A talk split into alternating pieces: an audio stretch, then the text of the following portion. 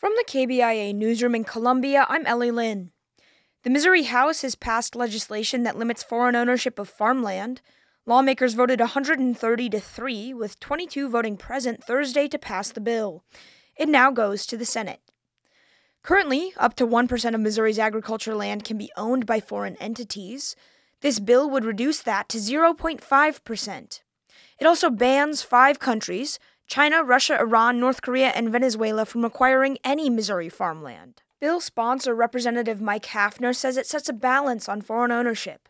This bill will continue to allow access to our allies, access and opportunities to participate in our economy while completely restricting access to our enemies. While China is one of the countries listed that would no longer be able to obtain state farmland, the bill would not take away land that it already owns.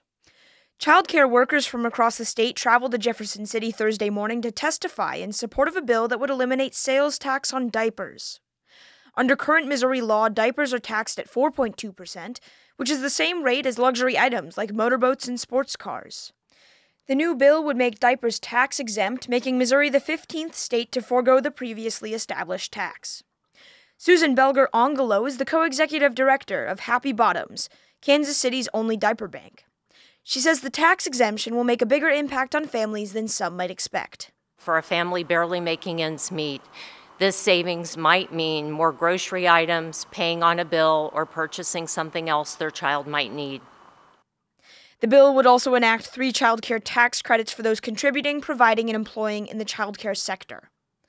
Missouri lawmakers have advanced legislation that could dramatically affect how St. Louis handles serious crime.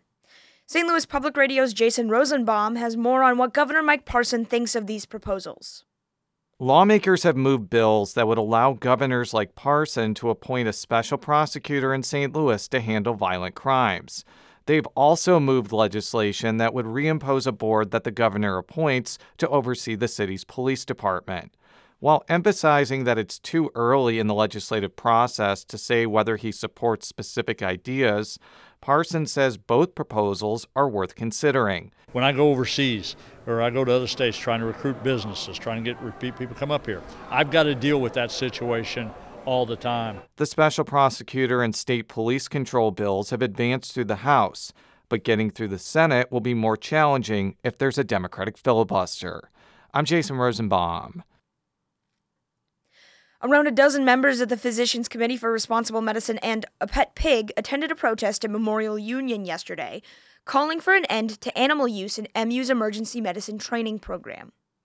They delivered 50,000 signed and printed petitions to the office of the Chancellor in Jesse Hall. A spokesperson for the university says MU uses around six pigs a year for training on live tissue that involves the cardiovascular system. He also says that while the university has cut back on the use of animals in their programs, there are still some rare instances in which animals are necessary to prepare physicians for life or death scenarios in emergency rooms. I'm Ellie Lynn, KBIA News, Columbia.